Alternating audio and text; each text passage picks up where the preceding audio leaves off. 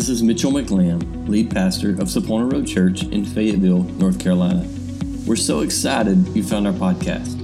Our prayer is that you're blessed by today's message. If you would like more information about Sapona Road Church or would like to give to this ministry, please visit our website at saponaroadchurch.com. We hope you have a great day and enjoy today's message.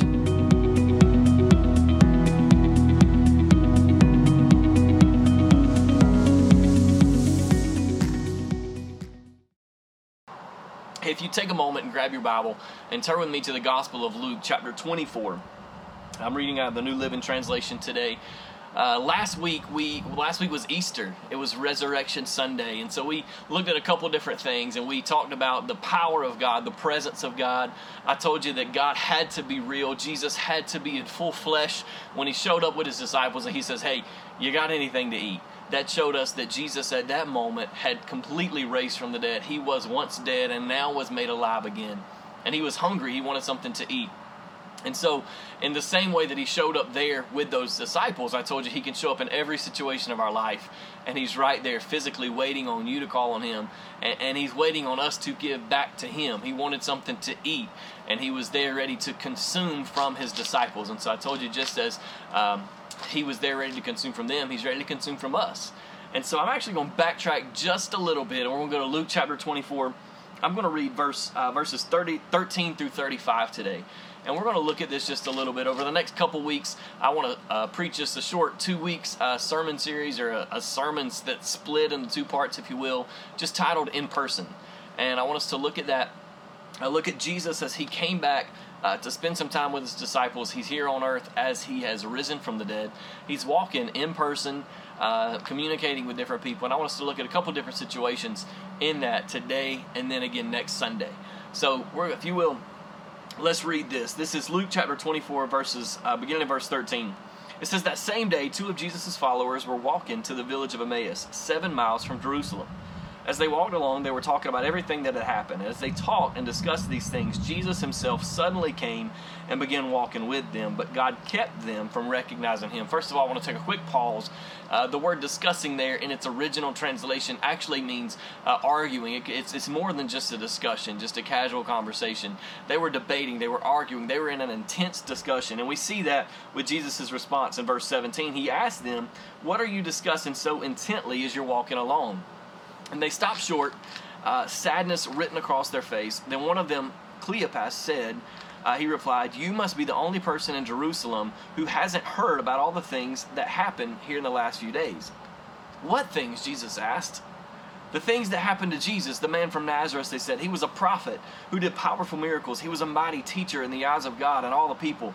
But our leading priest and other religious leader, leaders handed him over to be condemned to death. They crucified him. We had hoped that uh, he was the Messiah who had come to rescue Israel. This all happened three days ago. Then some women from our group of his followers were at his tomb early this morning. They came back with an amazing report. They said his body was missing, and he had seen they had seen angels who told them Jesus is alive. Some of our men ran out to see, and sure enough, his body was gone, just as the women had said. Then Jesus said to them, "You foolish people." He said, "You find it so hard to believe all the prophets wrote in Scripture." Wasn't it clearly predicted that the Messiah would have to suffer all these things before entering into his glory? And then Jesus took them through the writings of Moses, all through the prophets, explaining from all scriptures the things concerning himself. By this time, they were nearing Emmaus and at the end of their journey. Jesus acted as if he was going on, but they begged him, "Stay the night with us, since it's getting late." So he went home with them, and he sat. Uh, they sat down to eat, and he took the bread and blessed it. Then he broke it and he gave it to them. Does that sound familiar? I read you some passages of scripture last Sunday as we took communion together, and he did the exact same thing with his disciples prior to him going to the cross. He took the bread, he he, he blessed it, and he broke it, and he gave it to him. He took the cup, the, the wine, and he blessed it, and he distributed it to them. And uh, it says that he um, he broke it, gave it to him. Suddenly their eyes were open, and they recognized him. At that moment, he disappeared. And they said to each other, Didn't our hearts burn within us as he talked with us on the road as he explained scriptures to us? And within the hour, they were on their way back to Jerusalem. They found 11 disciples and the others who gathered with him who said, The Lord really is risen. He appeared to Peter. I want us to look for just a few minutes at this passage of Scripture, and there's a couple things that I want to point out to you that I think is interesting. This is Resurrection Sunday. This is taking place of the, the exact same day we celebrated last Sunday. Uh, Jesus' resurrection has taken place. He's risen from the dead. The ladies have gone to the tomb. They found the empty tomb. And now uh, they've ran back and told everybody about it. And here's these two disciples, these two guys that are they're on their way to Emmaus. Emmaus is seven miles from Jerusalem. The Jerusalem is the place that all the action's taking place. It's the place that Jesus has ministered. It's the place that we're going to find out a little bit later that he says, "Hey, I promise the Holy Spirit's coming to you. I can't stay, but I'm sending one that's better than myself. Go and tarry in Jerusalem until he comes." And uh, he he shows up. They're walking down the road to Emmaus, and Jesus just shows up. Emmaus has no significance whatsoever we don't see Emmaus being any key city, any key thing, uh, any key place in Scripture. Emmaus really doesn't have any meaning to us whatsoever. And not only that, but the disciples were leaving Jerusalem. It was the place that everything had taken place, as I just said. And here they are leaving that place. They're, they're discouraged, they're upset. And Jesus shows up and questions their conversation. And they stop in the middle of their tracks, and sadness is written on their faces, the New Living Translation said they stop. They they're they're pondering, you know, really? And they look at him and they question Jesus. Jesus, who like who are you, guy? You know, you must be the only person in Jerusalem that don't know what's actually taking place. The Bible says that God uh, did not allow them to see who this actually was they're talking to. It wasn't revealed to them that it was Jesus. And that brings me to the first thought I just want to tell you real quick that uh, sometimes God has to get us on a dirt road in the middle of nowhere, headed to nowhere, so that He can stop us to meet with us and have a conversation in the middle of our hopeless situation, in the middle of everything, uh, you know, He's taken us out of our comfort zone. We're out of Jerusalem. We're out of the place of action. He's got to get us on this way where we feel like we, we're leaving our destination, right? Destination is in Jerusalem. That's the place the Holy Spirit's coming. That's our destiny. We're leaving that place. We're going out. And it's at that place, on that journey, that Jesus met with these two disciples. And in the same way, He's got to get us to that place where He can actually meet with us sometimes we can't necessarily see God moving and uh, communicating, yet He's in the midst of the journey with us. It isn't. Uh, this isn't it for me though. It's not the only thing that I see here. Jesus is meeting um, with this group of people, and He's meeting with them on the third day, the day that He's made clear, very clear, that would be the day that he would have risen from the dead. This, he, he's made it very clear throughout his teachings. He's made a clear reference and back to Scripture. The day's coming where the Son of Man's got to die, but on the third day, he's going to be risen from the dead and he's going to live. And here they are on the third day walking away in defeat. How do I know that they're in defeat? How do I realize that? They start talking to Jesus, not knowing that he's Jesus, and they start talking to Jesus about Jesus, defeating him with their words. Look at verses 19 through 21 with me. Jesus is questioning, What things are you talking about? The things that happened to Jesus, the man of Nazareth. And they said, He was a prophet. Later on, they say, He was a mighty teacher. And they go on in verse 21 We had hoped He was the Messiah. Was is a past, a past tense word. It's a past tense verb. He was, not he is a mighty prophet, not he is a mighty teacher, not he is the Messiah, but he was. They're defeated. And here they are with their words, not realizing they're speaking directly to Jesus. They're defeating Jesus with their words. He was they, they were defeated. From all they could see, he was a man of the past, and all hope was lost. I wonder how many times you and I are walking in situations and all we see is what's right in front of us and all we can, can res- respond to is what's directly in front of us. Our perceptions got us so messed up, our perceptions got us so focused on only what we can see that we're defeating our future with our words. We're defeating Jesus himself with what's actually coming out of our mouth. Here's another thought. Too often, we're basing life only on what we see. Too often we base life only on what we can see. We're defeated by what we see when in reality we can't see that Jesus is on the road with us. These two, these two people have just left Jerusalem. They just let they've seen defeat. They watched Jesus die, the painful death on the cross. They know that it's happened. They see no hope whatsoever. They know what they see. But yet, what they don't see is actually the basis that, that their life is going to be built on. How often do you and I we, we operate and only on what we can see? So Jesus begins to walk them through history and he reminds them of the things that they had forgotten.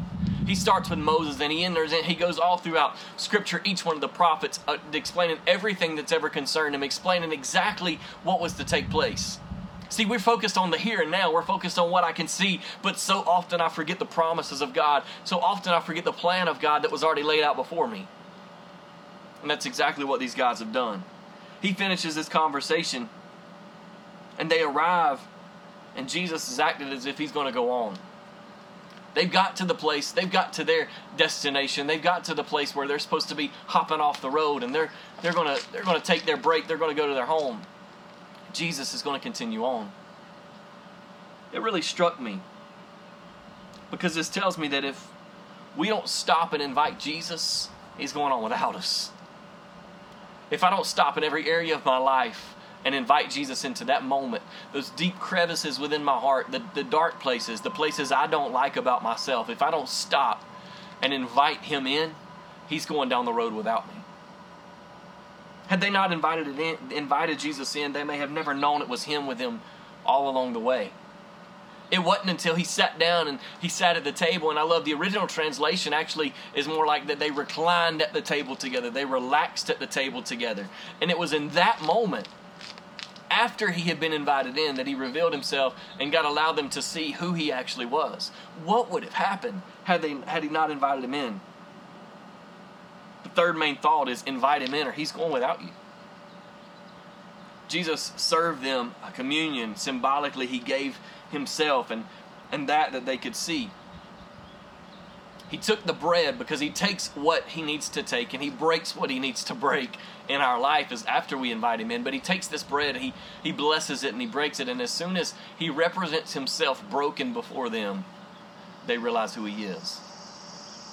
That's so interesting to me. The last thought I want to leave you with is this it's in verse 32. Luke chapter 24, verse 32 says, Then they said to each other, Didn't our hearts burn within us as he talked with us on the road and explained the scripture to us? They didn't know it was Jesus. They could not see with their eyes that Jesus was the man talking to them. They could not, they had no perception that it was actually Jesus having this conversation. Yet now that they recognize who it was, they're talking to each other and they say, Didn't our hearts burn within us? So what does that tell me? Well, here's what, what I know. Although they couldn't see Jesus, they could feel Jesus. Although they could not see him physically, they didn't realize who he was walking with him. There was something within them as he spoke, it burned within them. Burning represents the fire of, the burning with fire represents the Holy Spirit, and the Holy Spirit burning within us. And although they couldn't recognize Jesus, the Spirit allowed them to feel his presence. See, I don't know really what's going on. I don't know where we really find ourselves on this journey. But I've learned three things. First of all, on the journey to nowhere, when it's hopeless, when it seems lost, when there's confusion and it's like, where in the world am I headed?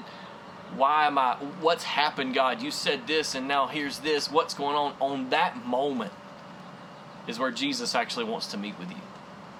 The second thing that I've learned is you can't base your life on what you can see. There's more to the story. They saw a man having a conversation, but what in reality was taking place was it was Jesus Christ Himself. I see the world shut down in this moment. I see our economy, our church doors are, are shut, our buildings are shut, yet what's really taking place is the gospel's reaching more people than it's ever reached before. It's all in perception.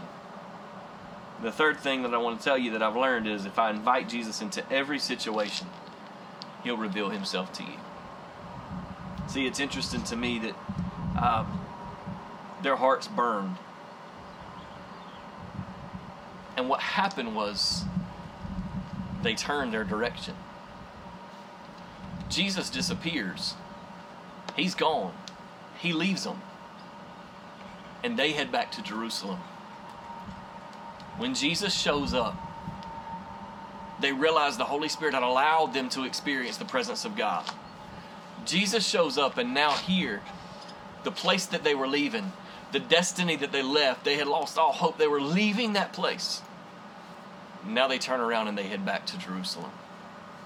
God's got something so incredible for you and for I, for our church, for our communities. But sometimes He's going to meet us on the dirt road in the middle of nowhere sometimes it's not going to be exactly what it seems. There's much, much more to life than what you can see. You got to invite him in so that he can reveal himself to you. I want to pray a prayer for you. Father, I love you. God, I thank you that you're you're so real. Jesus, I thank you that you rose from the dead and, and on that third day you met with those guys. And just like you can meet with those guys, Father, I thank you that you can meet with me. I thank you that you send your Holy Spirit to allow me to feel your presence and allow your word to burn within me as you speak and you direct me. Although I can't see, I know you're moving, I know you're working because I can feel it burning within my heart. God, and I thank you as I invite you into not only my life, but every situation of my life. You reveal yourself and you reveal the way that you're moving to me. I thank you for that, Lord. If you're watching this video today, and maybe you've never invited Christ into your life, maybe you've never asked Him to come into your heart, I want to give you an opportunity to do that. It wouldn't be right of me to not offer you, not to extend that invitation to you. I'm telling you how good God is and how, how He can reveal Himself to you. But if I don't invite uh, you an opportunity to give you an opportunity to ask Him to come in, that would be really, really bad of me. So I want to invite you to ask Jesus to come into your heart if you've never done that. It's very simple. Uh, you recognize, the Bible tells us that you confess with your mouth and believe in your heart that Jesus is Lord. You recognize you're a sinner, you need a Savior, and he, He's there. That's all there is to it. There's no works. You can't deserve it. You can't earn His love. You can't earn salvation. It's simply recognizing that Jesus paid a price for you so that you could have salvation. And I want to lead you in a prayer. If you have never asked Christ into, you've never asked Christ into your life, maybe you have, and uh, things have changed, and your relationship with Him has not been the way that it should be. We don't live by religion; we live by relationship. If your relationship with Christ has not been the way that it should have been, you've not maintained that relationship. You need to come back to it. He's never left you, but you've left him, and you need to come back. So you can pray this prayer as well. I want to lead you in a prayer. Father, I recognize today I'm a sinner. I need your grace. I need forgiveness. I recognize you sent your son out of love to die on a cross for me. Jesus, I recognize you're alive. You rose from the dead. Thank you for giving your life. Now I give you mine.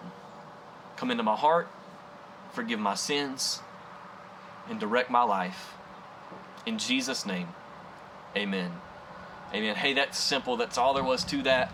And I'm so thankful that uh, you prayed that prayer with me. And I'm so thankful you're part of this church family. And we are here. If you need anything whatsoever, you let us know. God bless you. I hope you have an amazing week.